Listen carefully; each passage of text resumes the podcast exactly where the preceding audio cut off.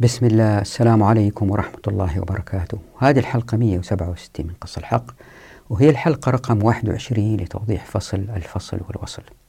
هذه الحلقة تتمة للحلقة الماضية. الحلقة الماضية وهذه الحلقة يوضحوا فكرة واحدة واضطريت لأني أقسمها إلى حلقتين حتى ما تأخذ أكثر من ساعتين. الفكرة هي أنه الشريعة بفتح أبواب التمكين في الموارد والموافقات والمعرفة أدت إلى مفهوم واضح هو أنه الناس اختاروا المشقة في العمل وهذا يؤدي إلى انجذابهم للأعمال اللي ارتاحوا لها. هذه الفكرة اختيار المشقة مع ربا الفضل يعني الشريعة منعت ربا الفضل. هذه الفكرتين أدت إلى ظهور حضارات وستؤدي إن طبقت مش بالضرورة ذهب أو فضة أي معدن آخر قيمته فيه. هذا يؤدي إلى ظهور حضارات تتعامل وتنتج من غير ما تكون تحت سيطرة الحكومات لأن الحكومات إن سيطرت من خلال النقد الورقي اللي تنتجه أو الإلكتروني أو اللي يكون يعني البيتكوين ليس تحت سيطرة السلطات. وهذا موضوع ثاني نتحدث عليه بعدين. فأي عملة قيمتها فيها وليس تحت سيطرة الدولة هذه العملات تؤدي إلى ازدهار الاقتصاد لأن الدولة عندما تسيطر تظهر البيروقراطية وهذه تؤدي إلى ظهور الطبقية التي تؤدي إلى الاستعباد الذي يؤدي إلى زيادة الإنتاجية الذي يؤدي إلى تلويث الكرة الأرضية. طبعا زي ما أنتم عارفين المتابعين إنما أقول عندما أقول زيادة الإنتاجية لا يعني أنه الإسلام يؤدي إلى منظومة إنتاجية ما في إنتاجية عالية. لا تؤدي إلى إنتاجية عالية من غير تلويث الكرة الأرضية. فأهمية ربا الفضل مع المشقة في اختيار العمل موضوع مهم يؤدي للازدهار الاقتصادي من غير تلوث. شرحنا النصف الأول في الحلقة الماضية والآن نكمل مع الحلقة هذه باقي المفاهيم. لكن حتى نفهم هذه الحلقة لابد من أنه المتابعين يكون شاهدوا الحلقة الماضية. زائد حلقات سابقة وضحنا فيها آه تحت عناوين مهمة مثل الثقة وسعة الخطة مثل التوثيق المتبادل مثل الخطة الإنتاجية الخطة الكتل الاقتصادية آفتين ومصيبتين تبديد استبداد. جميع هذه أفكار يجب أنه يكون والله أعلم أقول يجب لأنه هذه قناعتي أنه المشاهد والمشاهد يكونوا فاهمينها حتى يقدروا يتابعوا معنا هذه الحلقات. قبل ما أعطي فكرة عن هذه الحلقة لابد من بعض التوضيحات. التوضيح الأول هو أنه هذه الأيام الناس عندما يستخرجوا الذهب أفراد أو شركات يعني يحصلوا عليه من الطبيعة هم بيبيعوها لآخرين. فهم بيقايضوا الذهب بعملات أصدرتها الحكومات يعني بيقايضوا الذهب بعملة. وطبعا العملة هذه بعضها مغطى بالذهب جزئيا بعضها لا. بس معظمها فيها وعد بالسداد وعلى رأسهم الدولار واليورو. فأنا في هذه الحلقة عندما تحدثت عن هذه المسألة بينت أنه كيف يصح لنا الآن الموافقة واستخدم كلمة موافقة لأني لا أريد الدخول في جائز غير جائز حرام. كيف نقول أنه مبادلة الذهب اللي وجدوه الناس بالطبيعة بالدولار أو باليورو أو بالريال أو بالجنيه اللي هو مصدر من الحكومات وليس جنيه ذهبي؟ ما هو وضع هذه المبادلة؟ لأنه استخراج الذهب حلال وإصدار الحكومات لهذه العملات والله أعلم زي ما بحاول أبين في هذه الحلقات لا أقول لا يجوز لكن هذا ليس من حق السلطات. فنحن بنتحدث عن وضع حلال مع وضع والله أعلم ما أدري أقول غير جائز ولا حرام. هذا شغل الفقهاء أنهم يحكموا على هذه المسألة. فحسب كتاب قص الحق إذا كان الحق إن شاء الله بإذن الله هذه المقايضة يجب ألا تتم. فهي مقايضة حلال بشيء غير حلال. ما ندري هو حرام هو غير جائز لا أريد الدخول في هذه المسألة لكن هذا مما عمت به البلوى. فهذه مسألة لابد من تمحيصها من الفقهاء للخروج منها. لكن قناعتي هي أنا الشخصية وأنا لست فقيه أنه امتلاك الذهب من الطبيعة هذا شيء أباحته الشريعة. بينما الشريعة لم تبح أبدا زي ما شفنا في الحلقات الماضية. قيام الحكومات بسك النقود. ما في نص يمنع الحكومات من سك النقود لكن الحيثيات تقول أنه لن تستطيع الدولة فعل ذلك وإذا فعلت فهي مغتصبة.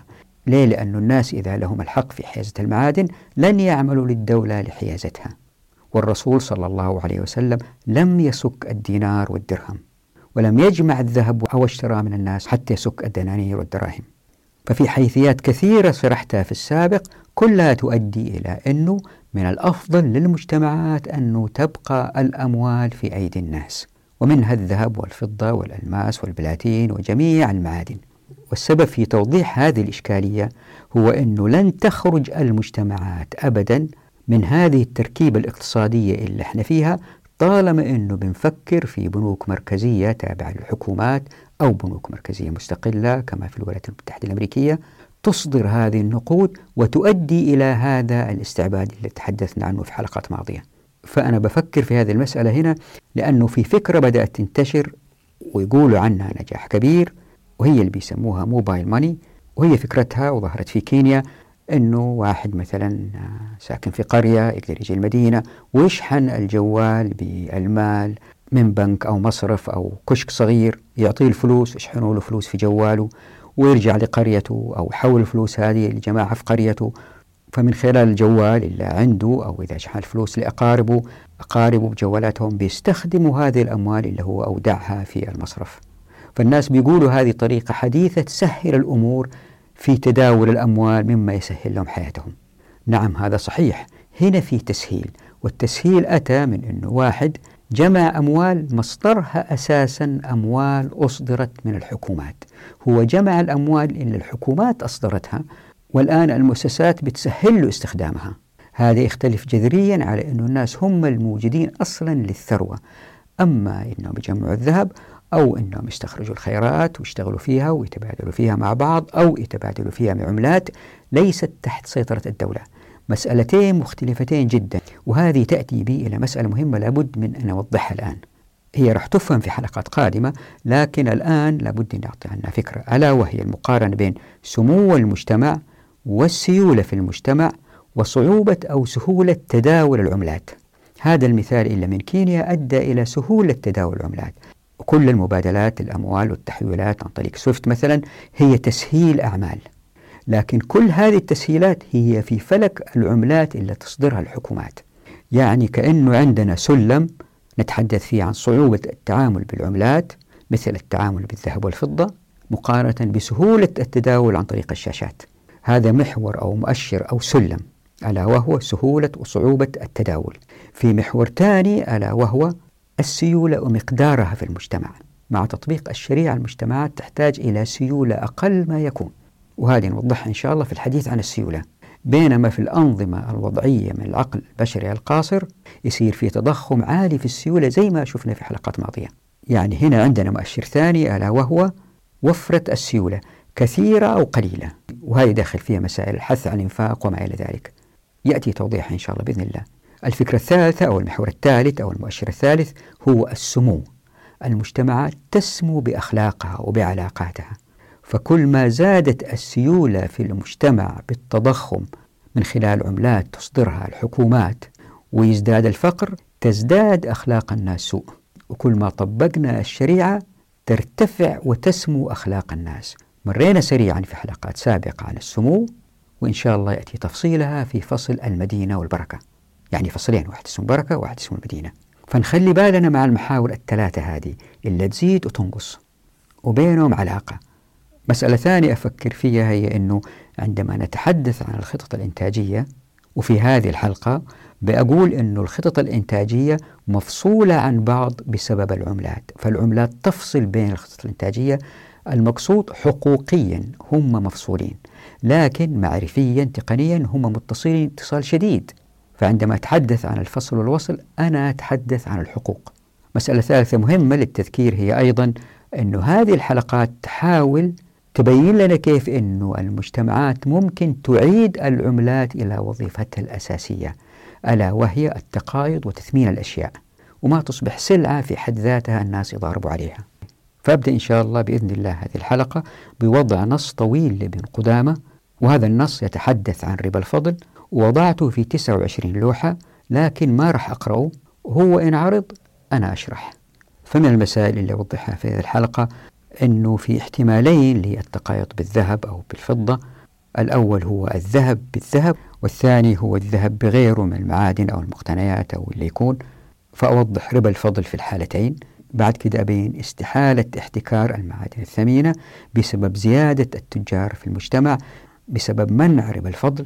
بعد كده أبين مصداقية التجار في التعامل مع العملات فحتى تولد العملة والمقصود من ميلاد العملة هو ليس أنها توجد من عدم لكن المقصود هو أن تتحدد قيمتها ووزنها وما إلى ذلك. هذه تحتاج إلى تجار أو صيارفة أو صاغة من ذوي المصداقيات العالية حتى تظهر.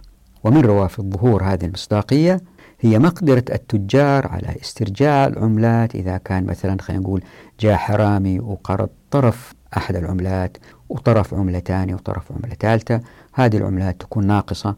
فأبين إيش اللي يمكن يصير في هذه الحالة. لأنه بعض الناس الذين تقع في أيديهم هذه العملات بيرجعوها لنفس التاجر أو السائق اللي صكها لأنه يمكن يكون عليها توقيعه أو رمزه أو اللي يكون. وبالتالي عندما يسترجعها هل هو يسترجعها زي ما هي مع شوية ذهب من الناس أو يبادلوه بشوية فضة معاها أو هذه مسألة تفصيلية لكنها تثير مسألة مصداقية التجار والتي تساعد على ميلاد العملة. بعد كده نتحدث عن التغير في السعر بين الذهب والفضة. هل هو ثابت على مر التاريخ أو يتغير؟ وأبين أنه كيف في الشريعة إن طبقناها. لن تتأثر الأسعار بالمضاربة لأنه لن تظهر المضاربة على الذهب والفضة. فالذهب والفضة والمعادن الثمينة ترجع في أسعارها إلى ندرة وجودها في المجتمعات وحاجة المجتمعات لها. يعني الذهب والفضة كانت لهم وظيفة هي المقايضة زائد احتياجات المجتمعات لها في الحلي في الأواني الأيام هذه في الجوالات مثلا في صناعات كثيرة في وضع الحالي اللي تسيطر فيه حكومات على النقد. بالإضافة لكل هذا الذهب والفضة أصبحوا موطن للمضاربة وهذا يغير سعرهم بحيث أنهم يفقدوا مقدرتهم على التثمين وعلى الأداء الصحيح في المقايضات.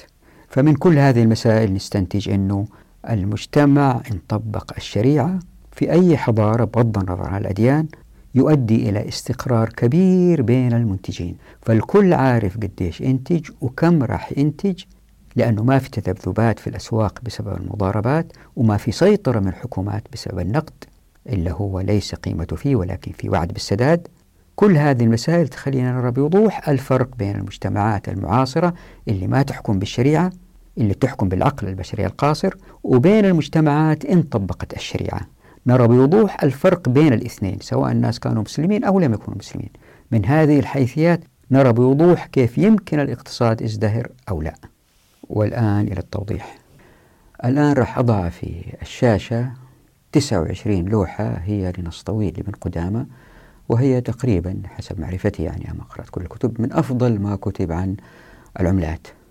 فياريت طلاب العلم المهتمين بالتفاصيل آه، يقرأوا هذه اللوح ورقمتها من واحد إلى 29 وبعد عدة لوحات أضع لوحة خارج نص ابن قدامة ثم نعود إلى نص ابن قدامة فطلاب العلم يا ريت يقرأوا النص ثم بعد ذلك يسمعوا الكلام اللي بقوله. والناس اللي ما هم مهتمين بالتفاصيل براحتهم ما يقرأوا النص لكن يسمعوا الكلام اللي بقوله. وأنا فعلت هذا لأن قراءة النص قد تكون مملة للكثير منكم لأنه في نوع من الصعوبة وهو نص يجمع معظم أقوال فقهاء السلف في مكان واحد. لذلك اخترته. اللي يقرأ النص يلاحظ بأنه عدم اتفاق الفقهاء رحمه الله على علة التحريم لربا الفضل خلاهم يأخذوا مواقف متباينة جدا. مثلا العلة في كون الذهب والفضة موزونين وهذا مذهب الإمام أحمد في إحدى الروايتين هذا وضع الحنابلة في حرج عند إسقاط هذه العلة على النقود الورقية في أيامنا هذه. ليه؟ لأنه هذه العلة لا تشتغل هذه الأيام لأن النقود الآن ليس لها وزن. يعني ورقة ب 100 دولار هي نفس وزن الورقة اللي بدولار واحد. وأيضا يمكن النظر لباقي الآراء إن أدخلنا في المعادلة تقنية تصنيع الأغذية مثلا. لكن خلينا نركز الآن على النقدين الذهب والفضة. فللتلخيص أقول الآتي. في قاعدة معروفة عند الفقهاء وهي أنه إذا اتحد الجنسان حرمت الزيادة وحرم التأجيل. لكن إذا اختلفوا الجنسين حلت الزيادة وحرم التأجيل.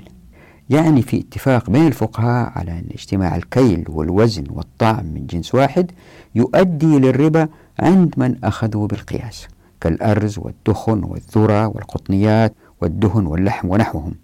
فلا يجوز فيهما يعني الكيل والوزن التفاضل ولا النسيان يعني كل عين حرم فيها التفاضل يحرم فيها التأخير. ويمكن لاحظتوا أنه ابن قدامة يقول مستنتجا وكل ما حرم فيه التفاضل حرم فيه النساء بغير خلاف نعلمه.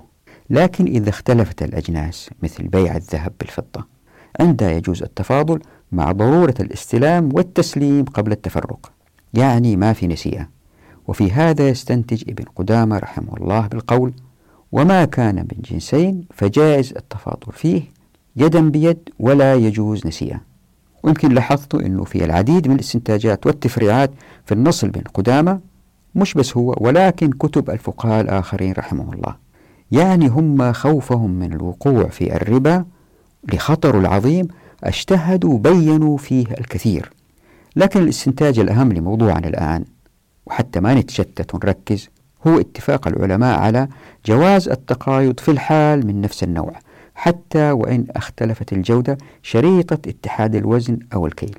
وفي هذا يقول ابن قدامة ملخصا والجيد والرديء والتبر والمضروب والصحيح والمكسور سواء في جواز البيع مع التماثل وتحريمه مع التفاضل. وهذا قول أكثر أهل العلم. انتهى كلامه. وهذا الملخص السريع اللي وضعته يؤدي لازدهار اقتصادي مع منع ظهور عملة تحتكرها الدولة أو تحتكرها أي مؤسسة مصرفية. هذا اللي راح نوضحه إن شاء الله بإذن الله. إذا تتذكروا كنت أثرت سؤال عما يجنيها الفرد من فائدة إذا قايض سلعته بأخرى أقل منها جودة إن كان التقايض مثلا بمثل. يعني منطقيا لن يقايض من كانت سلعته أفضل لأنه راح يخسر إن كان التقايض مثلا بمثل ومناجزة يعني دون تأجيل يعني في نفس الوقت. عشان كده خلينا نقول مثلا إنه في زيد من الناس وعنده تمر. ويبغى يبادل تمره هذا بتمر آخر أعلى جودة من التمر اللي عنده. طبعا الآخرين ما يرضوا إلا إذا كان أعطاهم كمية أعلى. يعني لازم هو ياخذ كمية أقل لأنه تمرهم أغلى. عشان كده وحتى لا يقع في الربا يضطر إنه يبيع تمره ويشتري بالمال كمية أقل من التمر الأجود. هذا هو التصرف المنطقي إذا أراد زيد التمر الأعلى جودة. هذه الحالة وهذا الموقف يعني منع التقايض إلا مثل بمثل حتى وإن اختلفت الجودة.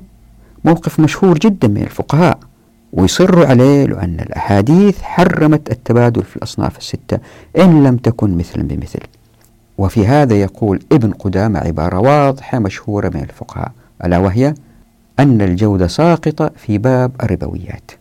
يعني الجودة ليست ذات شأن في التقايض في أصناف معينة خشية الوقوع في الربا فالمهم هو الوزن أو الكيل.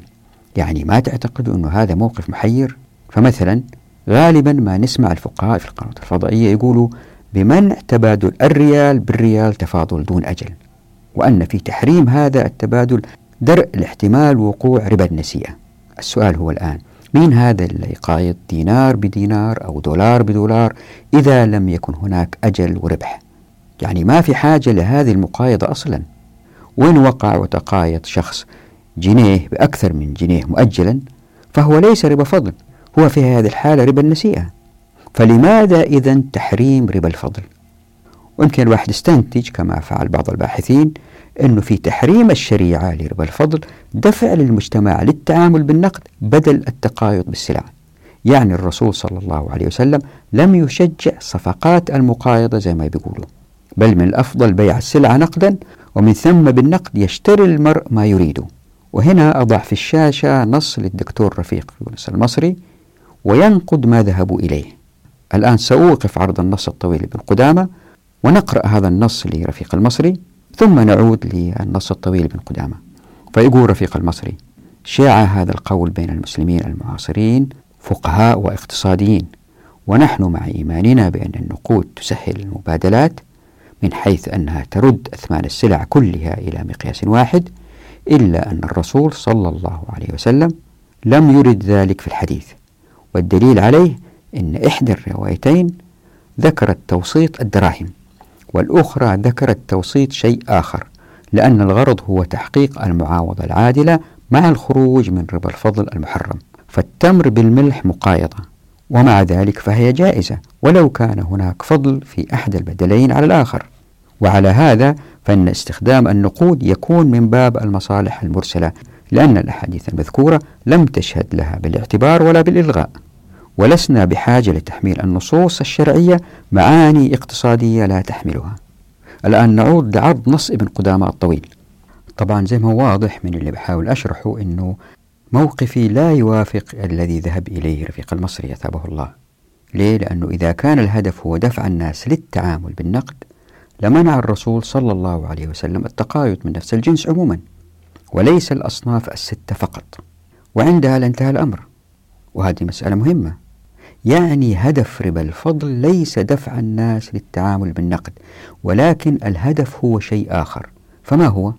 خليني أقول عبارة وأحاول أوضحها إلى باقي هذه الحلقة وهي الآتي التقايض من نفس النوع سيقع رغم عن بعض الناس ومثلا بمثل مع اختلاف الجودة.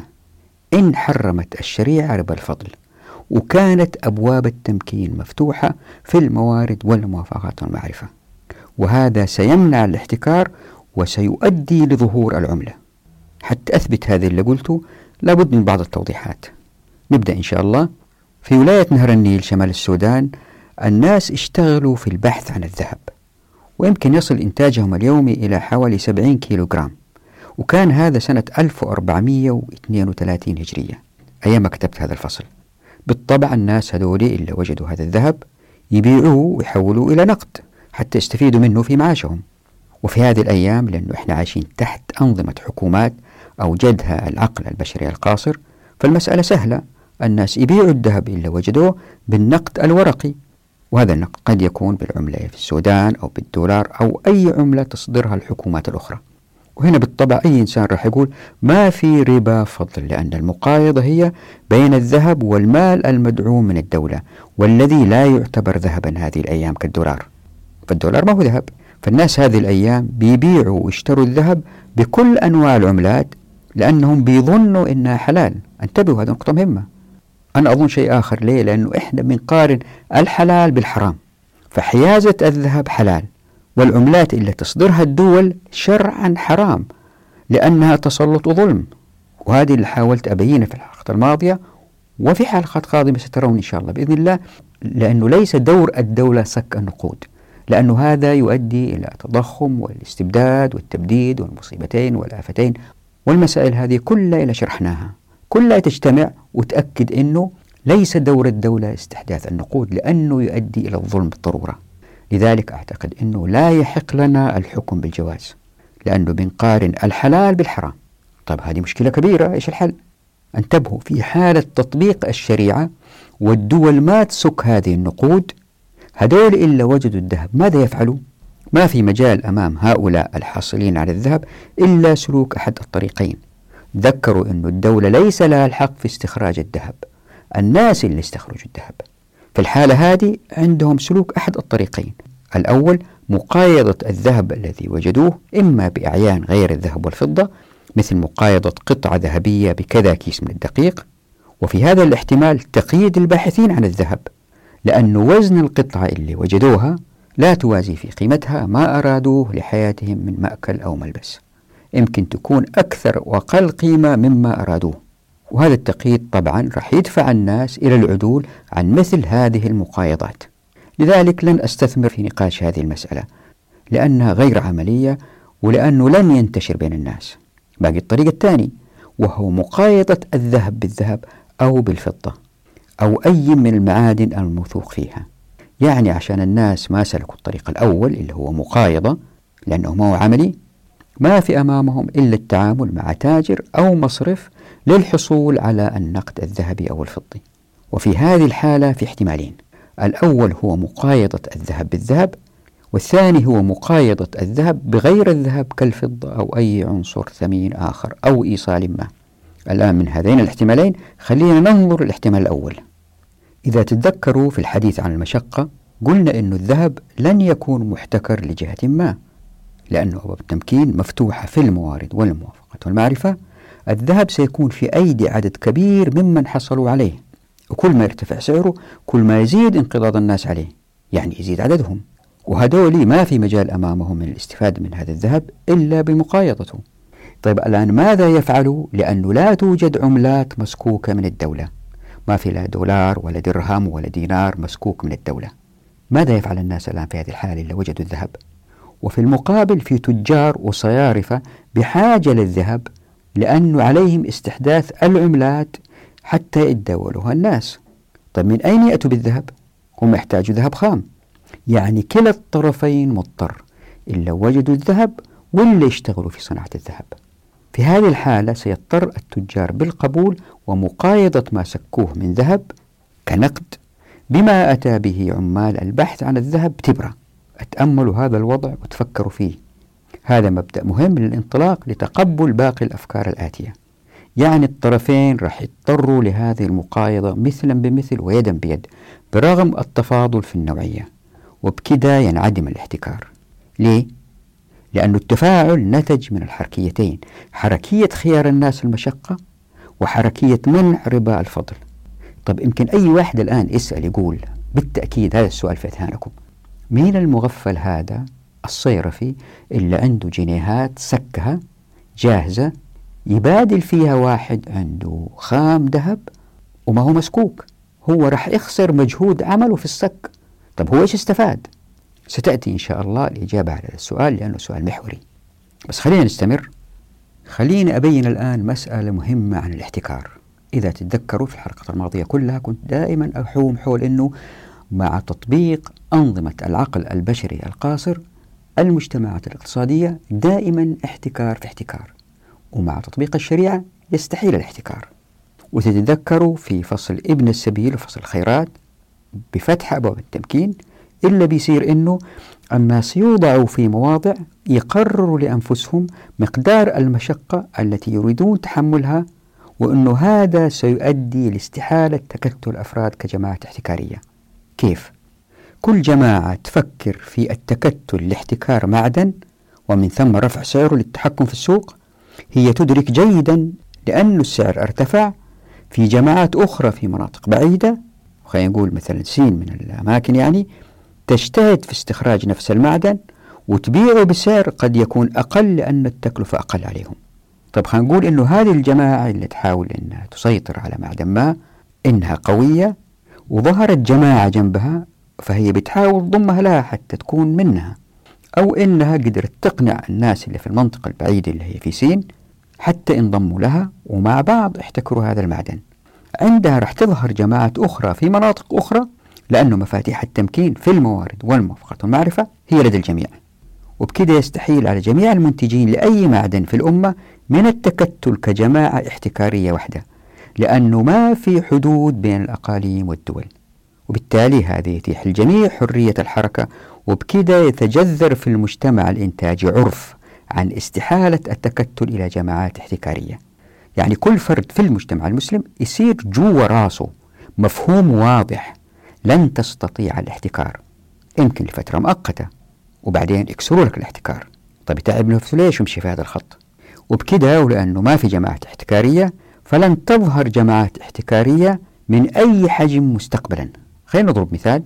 إذا تجرأ اثنين من الباحثين عن معدن ما على التعاون لاحتكار المعدن في قرية ما لأنهما الوحيدان في هذا المجال راح يجي تاجر ويحضر نفس المعدن من مناطق أخرى لأنه الربح مضمون لأنه الاحتكار رفع السعر ولأنه ما في حدود. عشان كذا راح يصعب عليهم التكتل للاحتكار لأنه إن وقع فهو مؤقت لحين تحرك التجار وعندها راح يخسروا سمعتهم. لأنه هذا التاجر إذا جاب هذا المعدن اللي احتكر من مكان بعيد الناس راح يقولوا هو هذول محتكرين. طبعا في وضعنا الحالي بعض التجار ما يهتموا. المهم الربح لأنهم ضامنين أنه ما يمكن يجي واحد من مكان بعيد لأنه في حدود. طيب الآن إذا كان استحال اجتماع اثنين للاحتكار منطقيا يستحيل جمع عدد أكبر من المنتجين للاحتكار.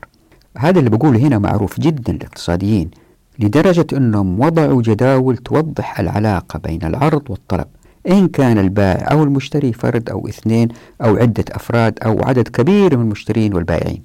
وإذا واحد نظر لهذه الجداول راح يرى بأن المنافسة ستكون صافية وتامة عندما يكثر عدد المشترين والبائعين في وضع يصعب أبدا على واحد منهم التأثير على سعر السوق وبالذات إن كانت السلع متشابهة.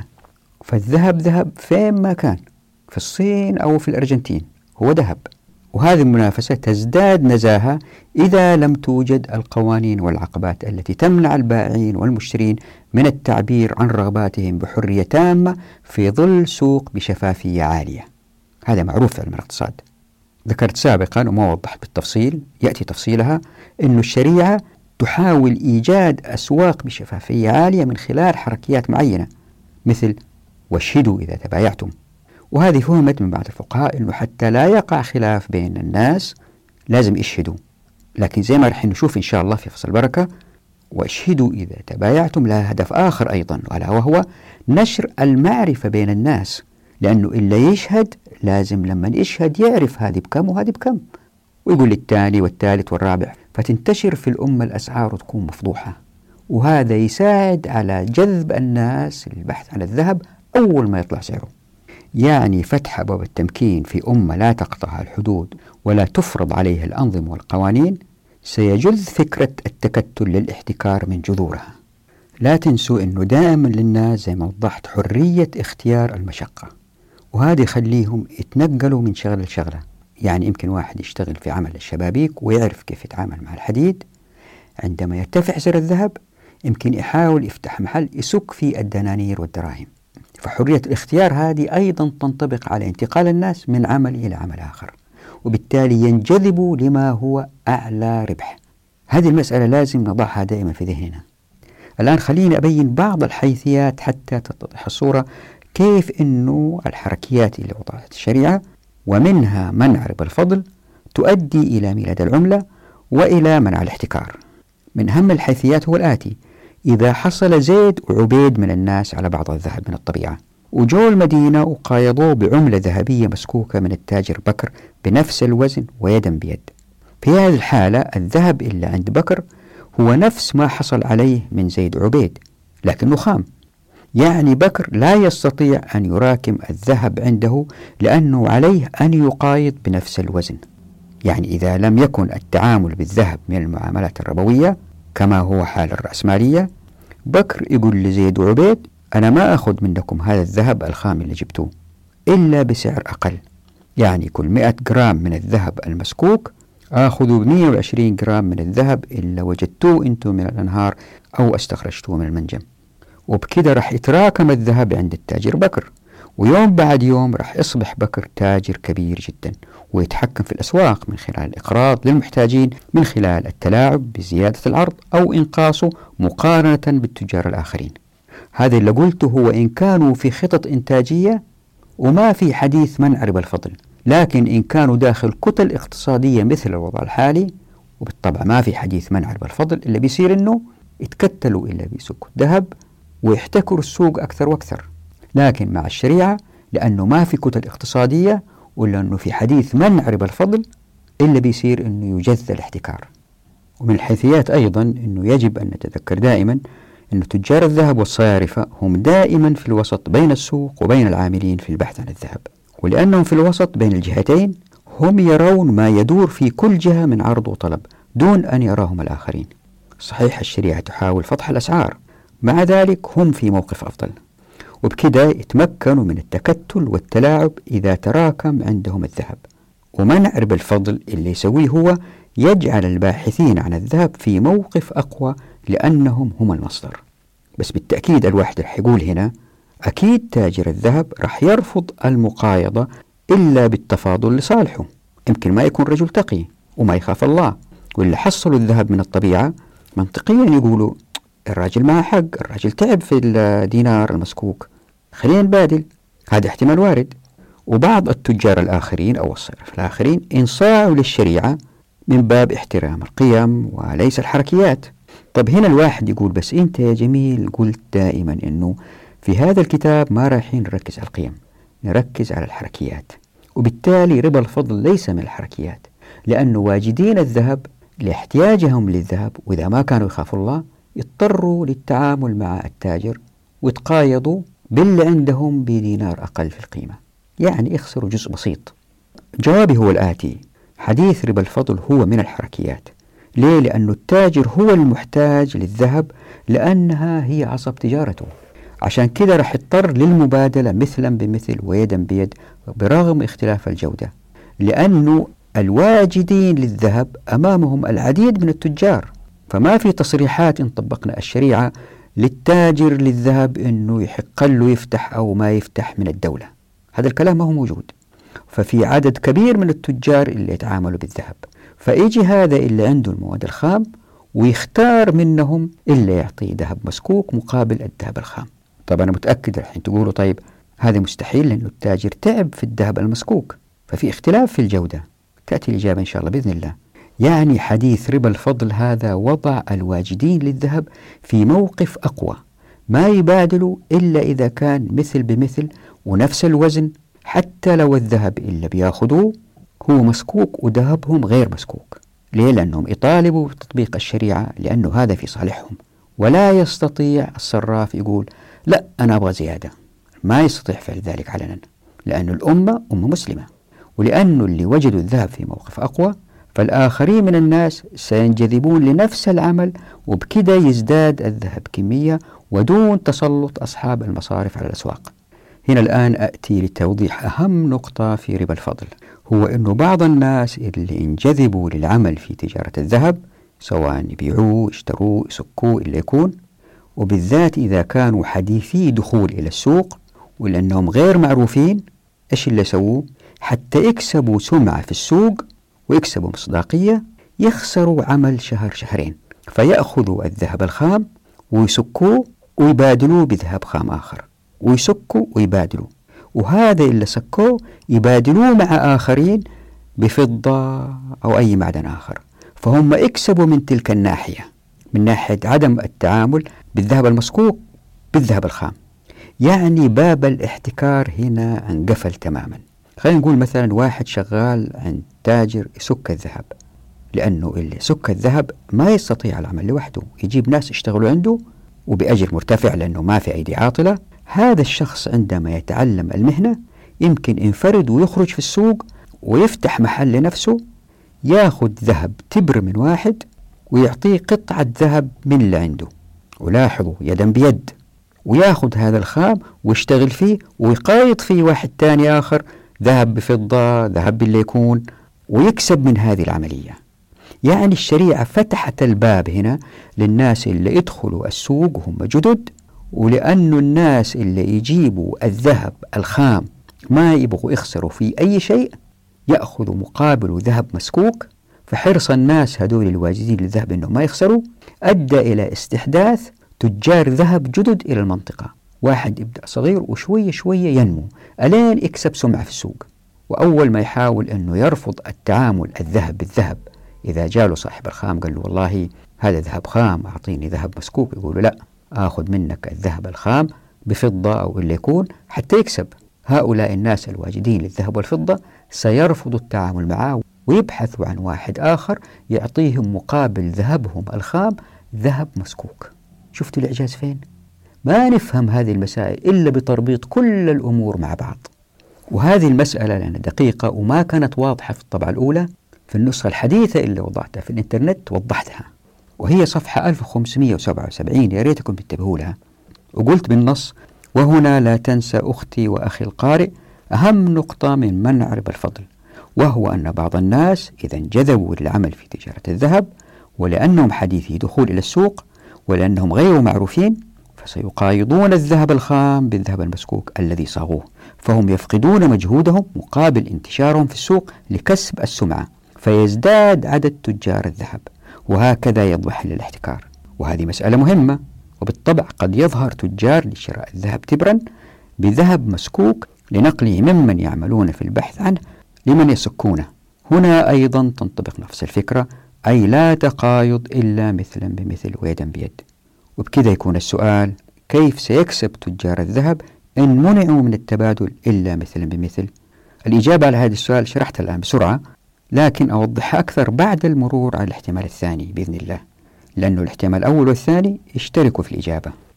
أتذكروا أنه قلت في احتمالين الأول هو مقايضة الذهب بالذهب والثاني هو مقايضة الذهب بغير الذهب كالفضة أو أي عنصر ثمين آخر.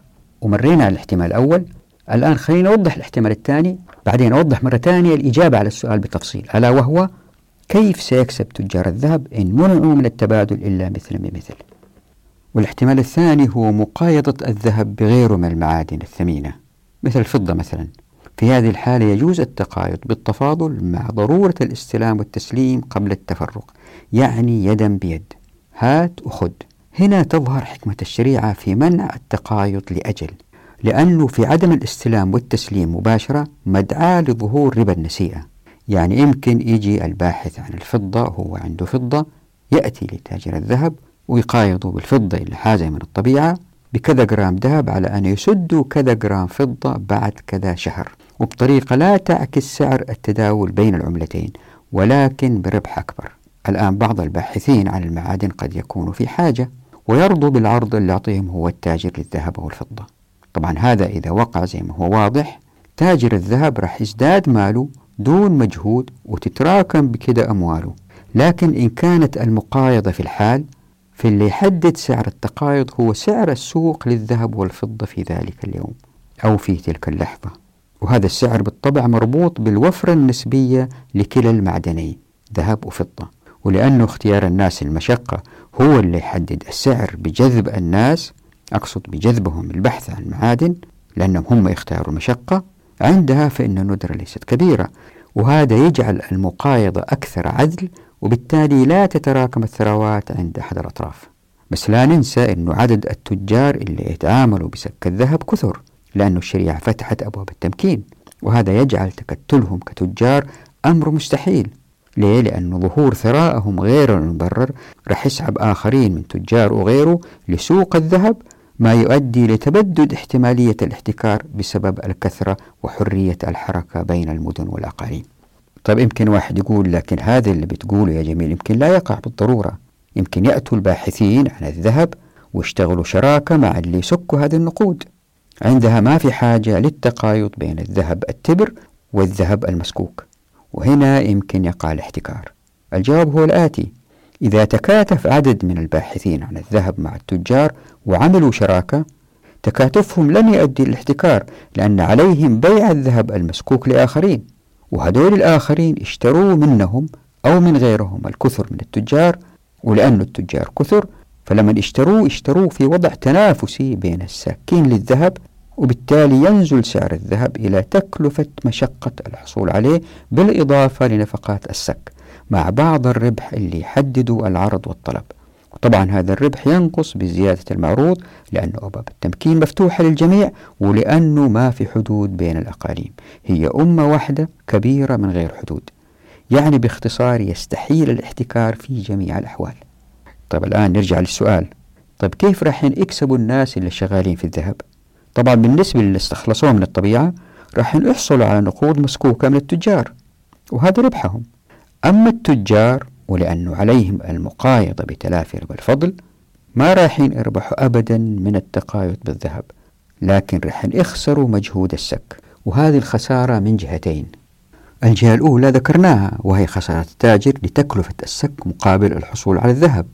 الذهب التبر قصدي. ليه؟ لأنه لازم يقايض يدا بيد ومثلا بمثل. والجهة الثانية هي خسارة التاجر من الذهب المسكوك المتداول بين الناس والعائد إليه منهم بسبب التلف في الاستخدام. والجهة الثانية يمكن تلخيصها في الآتي أن التجار عندما يسكوا النقود حتى تستمر مصداقيتهم في السوق يمكن يضعوا عليه ختم في اسمهم أو كذا. بالتالي إذا كانت تلفت هذه القطعة الذهبية أو الفضية يمكن ترجع له فهو حتى يكسب مصداقية يجددها يمكن أو يشوف لها حل. لأنه لازم يقايض يدا بيد ومثل بمثل. يعني خسارة التاجر هو من الذهب المسكوك المتداول بين الناس والعائد إليه منهم بسبب التلف من الاستخدام. فالتاجر للذهب إن أراد لذهبه المسكوك أن يتداول في الأسواق بمصداقية عالية عليه حماية عملاته بقبول ردها متى تلفت. يعني يمكن يجلس ويكسر طرف عملة وعملة ثانية وثالثة ويجمع المكسور من أجزاء أخرى من قطع نقدية أخرى ويجمعها ويبيعها بعد تذويبها وصبها كقطعة أكبر. هذه المسألة إن شاء الله يأتي توضيحها في الحديث عن الفلوس. وبعد كسر طرفها ينزل السوق ويستخدمها في التداول مع الآخرين. عندها إذا لم يلحظ هؤلاء الآخرون الكسر فسينتقل هذا الذهب المنقوص إلى حوزتهم. بعد كذا هؤلاء اللي تغشوا راح يوضعوا في حرج. لأنهم لن يستطيعوا استخدام هذه القطعة المنقوصة. عندها يمكن يقرروا إعادتها تالفة لمن سكها مع جزء من الذهب بقدر ما نقص منها أو القبول بقيمتها على نقصها معاوضة بالفضة. يعني يروح للتاجر يقول له هذه أنت سكيتها عليها ختمك وهي منقوصة خذ مقابل هذا النقص كذا فضة مثلا إذا كانت هي ذهبية. في هذه الحالة إذا التاجر رفض أخذ عملته اللي هو سكها يمكن الناس بالتدريج لأنه سمعته بالنسبة للتجار الآخرين للذهب بدأت تتأثر يمكن يبعدوا عنه فعملته إلا سكة وعليها ختمه بالتدريج تفقد مصداقيتها وبالتالي التاجر يفقد مصداقيته فهو حتى لا يقع هذا يقبل من الناس اللي بيجيبوا له هي تاني إذا كانت منقوصة. عشان كده رح يحرص التجار دائما على تغيير ما تلف من عملاتهم اللي سكوها لتستمر مصداقيتهم. حتى إذا لم يفعلوا ذلك في تجار آخرين على استعداد لاستبدالها ولكن ليس بالضرورة بالذهب بل بمعدن ثمين آخر كالفضة. الآن السؤال هو من الذي سيتحمل تكلفة ذلك الجزء الناقص؟ الجزء اللي قرض الحرامي. بالطبع هو الشخص اللي اكتشفها ولم يتمكن من تمرير القطعة الذهبية المنقوصة لآخرين إما لأمانته أو لانتباه الناس لما لم ينتبه له هو من نقص. وهنا بالتأكيد راح يظهر تجار لمبادلة هذه القطع الذهبية بأخرى نقدية ولكن ليست ذهبية بل فضية أو قطعة مجوهرة أو اللي يكون وبسعر أعلى. يعني اللي أكل المقلب وأخذ القطعة الذهبية وهي نايصة راح يخسر. خلينا الآن نقرأ هذا النص اللي في الشاشة لابن قدامة وهذا النص مأخوذ من النص اللي وضعته في الشاشة اللي كان 29 لوحة. يقول ابن قدامة رضي الله عنه وأرضاه فصل. والجيد والرديء التبر والمضروب والصحيح والمكسور سواء في جواز البيع مع التماثل وتحريمه مع التفاضل. وهذا قول أكثر أهل العلم منهم أبو حنيفة والشافعي. وحكي عن مالك جواز بيع المضروب بقيمته من جنسه وأنكر أصحابه ذلك ونفوه عنه. وحكى بعض أصحابنا عن أحمد رواية لا يجوز بيع الصحاح بالمكسرة. ولأن للصناعة قيمة بدليل حالة الإتلاف فيصير كأنه ضم قيمة الصناعة إلى الذهب. ولنا قول النبي صلى الله عليه وسلم الذهب بالذهب مثلا بمثل والفضة بالفضة مثلا بمثل. وعن عبادة عن النبي صلى الله عليه وسلم أنه قال الذهب بالذهب تبرها وعينها والفضة بالفضة تبرها وعينها. رواه أبو داود. وروى مسلم عن أبي الأشعث أن معاوية أمر ببيع آنية من فضة في أعطيات الناس فبلغ عبادة فقال إني سمعت رسول الله صلى الله عليه وسلم ينهى عن بيع الذهب بالذهب والفضة بالفضة والبر بالبر والشعير بالشعير والملح بالملح إلا سواء بسواء عينا بعين فمن زاد أو استزاد فقد أربى. وروى الأثرم عن عطاء بن يسار أن معاوية باع سقاية من ذهب أو ورق بأكثر من وزنها. فقال أبو الدرداء سمعت رسول الله صلى الله عليه وسلم ينهى عن مثل هذا إلا مثلا بمثل. ثم قدم أبو الدرداء على عمر بن الخطاب رضي الله عنهما فذكر له ذلك. فكتب عمر إلى معاوية لا تبع ذلك إلا مثلا بمثل وزنا بوزن. ولأنهما تساويا في الوزن فلا يؤثر اختلافهما في القيمة كالجيد والرديء. فأما إن قال للصائغ صغ لي خاتما وزنه درهم وأعطيك مثل وزنه وأجرتك درهما فليس ذلك ببيع درهم بدرهمين. وقال أصحابنا للصايغ أخذ الدرهمين أحدهما في مقابلة الخاتم والثاني أجرة له. فمن مثل هذه الأقوال ابن قدامة والفقهاء الآخرين الواحد استنتج أنه مثل هذه المسائل كانت منتشرة بين الناس في التعامل. عشان كده تصدوا لها العلماء أثابهم. الله للإجابة على جميع احتمالاتها.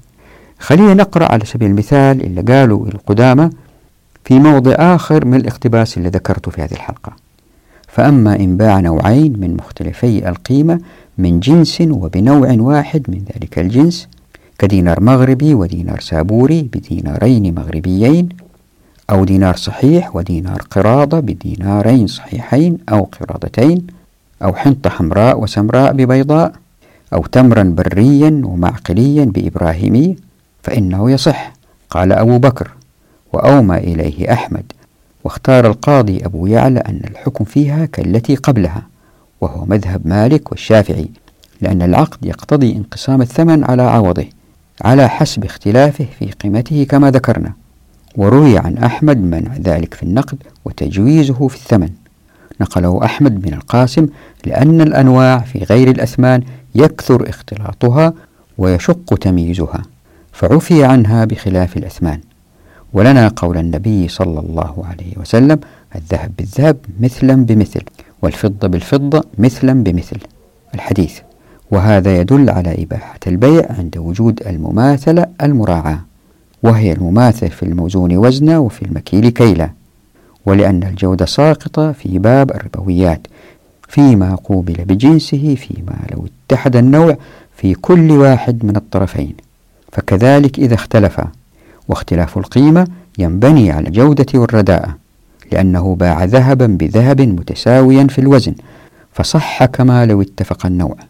وإنما يقسم العوض على المعوض فيما يشتمل على جنسين أو في غير الربويات. بدليل ما لو باع نوعا بنوع يشتمل على جيد ورديء. يمكن لاحظتوا من هذه الأقوال أنها ما تميز بين الذهب إلا سك السلطان أو إلا سكه التجار. فإذا طبقنا الشريعة بالطبع فإن العملات دائما من إصدار التجار والصارفة لأنه ما في دولة عندها أموال إلا القليل. وهذه وضحناها في فصل دولة الناس. وأيضا الدولة لا تستطيع تشغيل الآخرين لأن الأفراد ليش اشتغلوا للدولة؟ إذا كانوا يقدروا يشتغلوا لأنفسهم لأنه ما في أبواب مغلقة في التمكين. وتذكروا أنه إلقاء عبء إصدار النقد على الدولة راح يغرس بذرة التسلط وبالتالي الفساد. وهذا كان موضوع الكثير من الحلقات السابقة. عشان كده الشريعة تلافتها والله أعلم. وهذا يأتي بنا للسؤال كيف رح يكسب هؤلاء التجار والصارفة إن كان عليهم التقايض حالا وبنفس الوزن من ذهب بنوعية أقل؟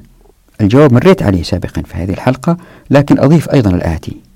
أنه من حكمته سبحانه وتعالى أنه خلق من المعادن ما سيتخذه الناس للربح بالتقايض دون ربا الفضل. وأوضح مثال لهذا هو التقايض بين النقدين.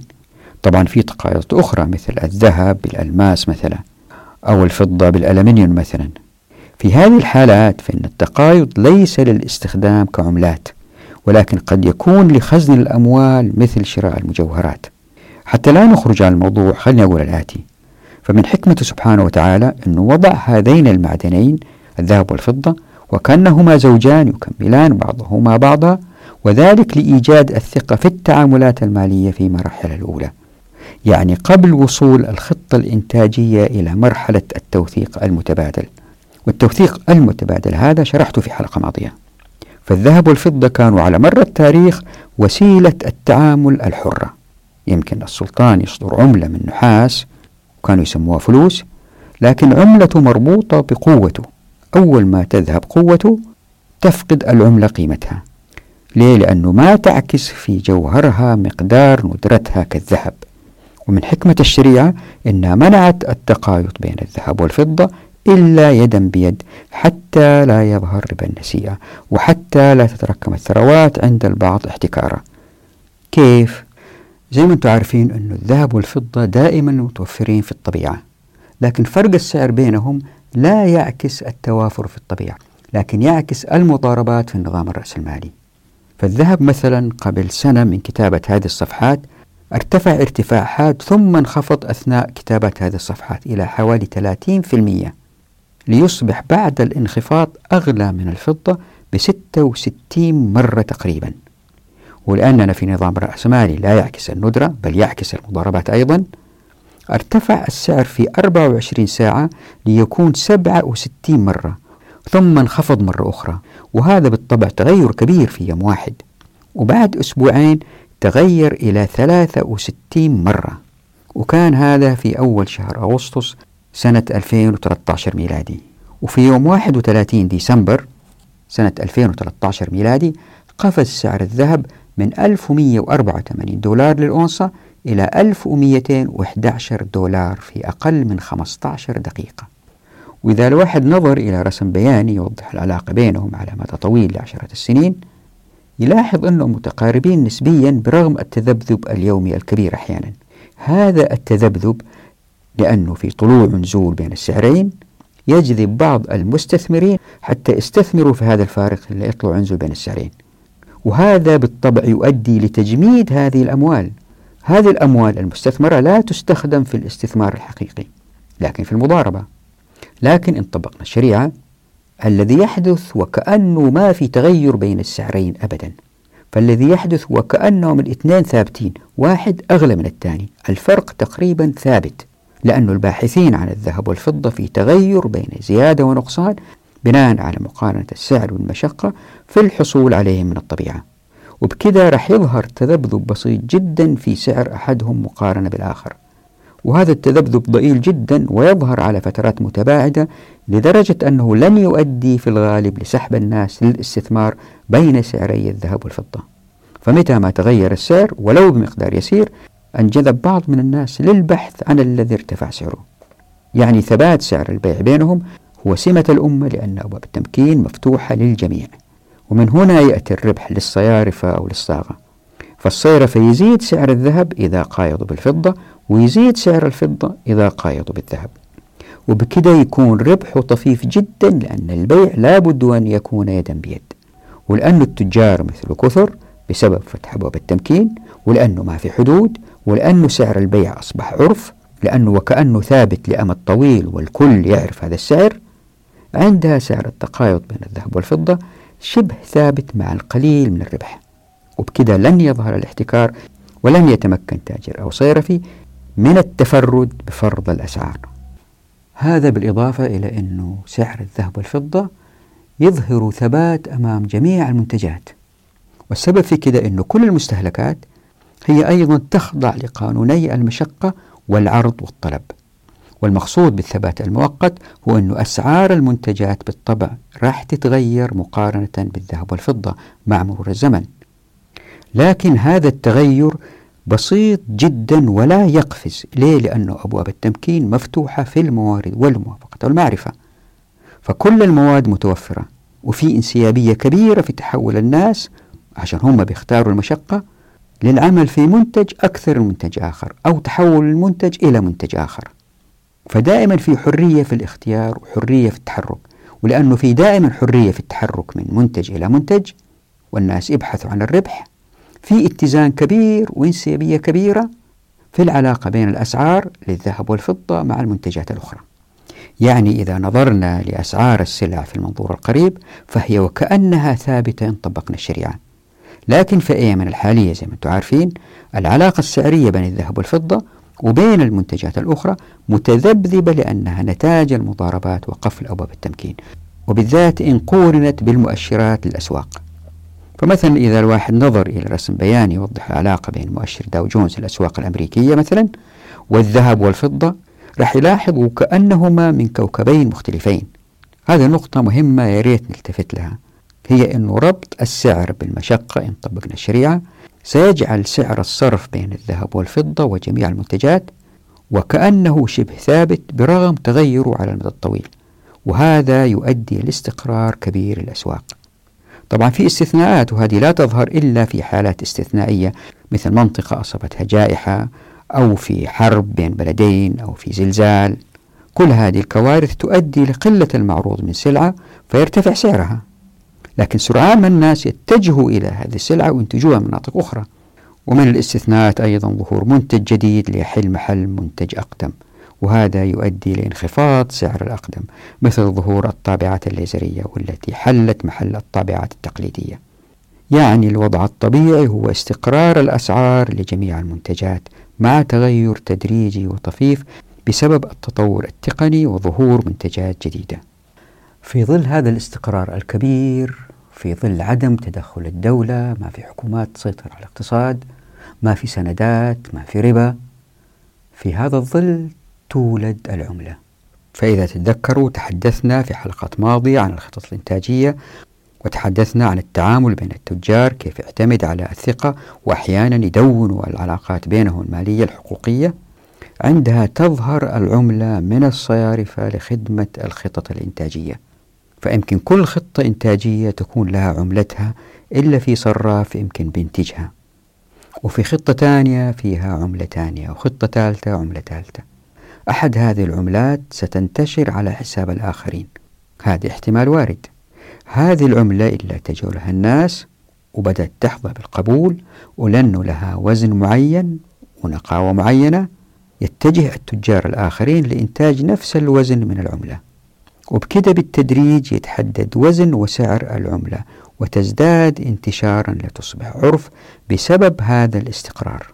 فمثلا هذا الصيرفي يصدر جنيها بوزن ما وذلك دينارا بوزن آخر وثالث درهما فضية ورابع مخلوط بمعدن آخر. وبكذا فالتاجر اللي ستستمر عملته هو التاجر اللي سيكتسب مصداقية من خلال الثقة في عملته بناء على همته في استبدال العملات التالفة مثلا. فهو إذا كان يستبدل العملة التالفة بعملة أخرى جيدة وإذا كانت عنده فروع في أماكن مختلفة يقوى أكثر وأكثر. وبكذا تصير العملات متداولة بين الناس وبعيد عن أيدي السلطات. وبالتدريج هذه العملات الذهبية والفضية تكون لها وظائف منها. أولا تأمين الثقة بين المتعاملين في التعاملات المستحدثة لأنه في خطط إنتاجية جديدة مثلا والناس لسه ما يثقوا في بعض حتى يظهر التوثيق المتبادل. وإذا ظهر التوثيق المتبادل بالتدريج بين نفس أفراد الخطة الإنتاجية أو بين الخطط الإنتاجية المختلفة فتظهر وظيفة لهذه العملات ألا وهي التثمين في التوثيق المتبادل بين المنتجين المستقرين دون الحاجة لحيازتها بالضرورة. يعني ليس بالضرورة حيازة الذهب والفضة كأعيان لكن للتثمين في التوثيق المتبادل. تحدثنا عن هذه سابقا. منتج يقول للآخر لي عندك كذا دينار من اللي أنتجه الصراف سين مثلا. ويمكن يتطور الأمر لدرجة أنه بعض الصيارفة يصدروا إيصالات نقدية يتناقلوها المنتجين فيما بينهم. والصيرفي يضمن أنه هذا الوصل قيمته كذا جرام ذهب أو كذا دينار أو كذا درهم. طبعا هنا في خطورة أنه إصدار إيصال لا رصيد له من الذهب أمر وارد. يمكن يقوم مصرف بإصدار الكثير من الإيصالات وهي ما لها غطاء. لكن هذا الصيرفي اللي أصدر هذه الإيصالات سيفضح أمره إن عاجلا أو آجلا. وعندما يفضح أمره بعض الشركات الإنتاجية راح تخسر خسارة كبيرة. لكن هذه الخسارة أو هذه الكبوة هي في خطة إنتاجية مفصولة عن الخطط الأخرى لأن هذا المصرف بيخدم خطة أو خطتين أو مجموعة خطط وليس مجموعة الشركات المنتجة في الأمة أو في دولة ما فهي ليست كبوة لمؤسسة تصدر عملة على مستوى الأمة. هذا من جهة ومن جهة أخرى هذا الذي يقع من إفلاس مصرف هو نادر الحدوث أن المجتمع الإنتاجي يتعامل مع العملات فقط في محكرات المستهلكات. طبعا المقصود بمحقرات المستهلكات هي الأشياء الرخيصة جدا مثل القمصان مثل البطاريات. واستخدموها أيضا في الصفقات لنقل الملكيات. ليه؟ لأن ثروات المجتمع ليست مركزة في السيولة النقدية لكن في موجوداتها. وهذه رايحين نشرحها في الحلقة القادمة. وهو موضوع مهم جدا. ألا وهو السيولة والمقومات. وأنا متأكد أنه بعضكم ما اقتنع بمسألة ربا الفضل وكيف أنه التاجر الصيرفي يضطر إلى التعامل يدا بيد مع اختلاف الجودة. وزي ما وعدت خليني أعطي بعض التوضيح في هذه المسألة. التاجر زي كل إنسان يريد أن يكسب ولأنه أبواب التمكين مفتوحة في الموارد والموافقة والمعرفة. أي إنسان يمكن يصير صيرفي. ولأنه في ناس في المجتمع دخلهم أقل بقليل من الآخرين إن طبقنا الشريعة. الناس متقاربين جدا في الدخل زي ما قلت مرارا لكن في ناس شوية أقل. هؤلاء اللي شوية أقل يذهبوا للصيرفي اللي يعطيهم عملة ذهبية أو فضية قد لا تكون بنفس الإتقان في الإنتاج مثل العملات الأخرى من صيارفة محترفين. طيب هم يهمهم إيش؟ يهمهم أنهم يأخذوا عملة واستخدموها في الأسواق. لأنها هي وحدة ذهبية وقيمتها فيها وأي تاجر يقدر يذوبها ويعيد استخدامها فهي قيمتها فيها. بالتالي إذا كانت في عملة نوعا ما غشيمة وأوجدها واحد جاء للسوق ومبتدئ في حياته العملية هذا المبتدئ يصك أول وحدة قد لا تكون بجودة عالية ويبادلها. هو بيخسر عمله. وهذه إلا بدلها راحت يجي واحد تاني يعطي له أيضا ذهب تبر وباللي عنده الوحدة هذه اللي بدأ فيها العمل يبادل ويصير عنده تبر. ويسك هذه وإذا جاء زبون تاني يعطي له الثانية ويأخذ من التبر وماشي. وبكده يبدأ يتقن الشغلة. وبكده يكون زاد عدد التجار في مسألة الصيرفة. وطبعا هو ما هو لوحده. في غيره وغيره وغيره إذا كان سعر الذهب في ارتفاع في الأسواق فلما يرتفع السعر لأنه فيها اختيار للمشقة الناس يحسبوها ويروحوا يبحثوا عن الذهب ويجيبوه لهذا الصائغ اللي هو مبتدئ وغيره كثيرين. تنتفي الاحتكارية بين جميع اللي يشتغلوا في عالم الذهب. لا ننسى أنه لأنه أبواب التمكين مفتوحة في الموارد والموافقة والمعرفة والناس لهم الضرب في الأرض الناس لهم أخذ المعادن والخيرات. أي إنسان يقدر يشتغل لفترة محددة شهرين ثلاثة يقدر يجمع رأس مال إذا حب يدخل في عالم صياغة الذهب. لأنه هو مزاجه يشتغل في الذهب. أشتغل أجير عند واحد آه، يشتغل في الذهب. أو أتفرج على الصناع كيف يصنعوها. أو قرأ كتاب كيف يصنعوه. أقصد السك للذهب أو الفضة أقول ذهب أقصد ذهب وفضة. فدائما الأبواب مفتوحة لأي إنسان يبغى يحصل على الذهب من الطبيعة لأي إنسان يبغى يشتغل في صياغة الذهب. فجارب الفضل أدى إلى هذه الحركية التي توجد دائما صيارف الذهب وبالتالي الذهب لن يكون محتكر لا ننسى أيضا أنه الصيرفي اللي هو متمكن عنده الخيار أنه والله يقبل أنه يبادل الذهب. بالذهب يدا بيد مع اختلاف في الجودة هو ليس مرغم عنده الخيار بالقبول أو الرفض. في الحالة هذه إذا كان جو الناس عندهم كمية ذهب يمكن شوية أكبر يقول لهم طيب ثلثين الكمية ثلث الكمية نصف الكمية ذهب بذهب بجودة أقل مع ذهب بفضة أو ذهب بألماس أو ذهب بأي شيء آخر. وليس بريال أو دولار أو لأنه هذه العملات ما هي موجودة. لازم دائما نتذكر أنه هذه العملات التي هي من إصدار الدولة ليست موجودة. فلأنه له الخيار لن يخسر. ولما نقول في اختلاف في الجودة هي بسبب السك لأنه الذهب ذهب معروف. طبعا دائما تظهر خلافات في النقاوة في كذا في كذا هذه دائما موجودة. يعني أنه يمكن التاجر واحد يجيب له ذهب صافي يغشه ويعطيه ذهب ما هو صافي لأنه هذاك ما يعرف. لكن هذا نادر الحدوث لأنه اللي يجمعوا الذهب في الغالب عارفين الذهب. هذه شغلتهم. يمكن نضحك عليهم في بدء حياتهم لكن هذه شغلتهم عارفينها. ونفس الشيء الصايغ عارف. وبكذا وبالتدريج ينعدم الاحتكار. وزي ما قلت مرارا وتكرارا في حلقة ماضية الاحتكار هو من أسس البلوى. لذلك الشريعة حاربتها في جميع المستويات. وهذا اللي كنا نتكلم عنه في كتاب قص الحق من الحلقات الأولى. ما في احتكار أراضي بإحياء الأراضي ما في احتكار معادن بأن الخيرات للناس ما في احتكار إقامة للناس السفر في مرات في الكرة الأرضية. طبعا الموضوع ما انتهى وتقتنعوا أكثر إن شاء الله في الحلقة القادمة. عندما نتحدث إن شاء الله في الحلقة القادمة عن السيولة والمقومات نراكم على خير في أمان الله ودعواتكم.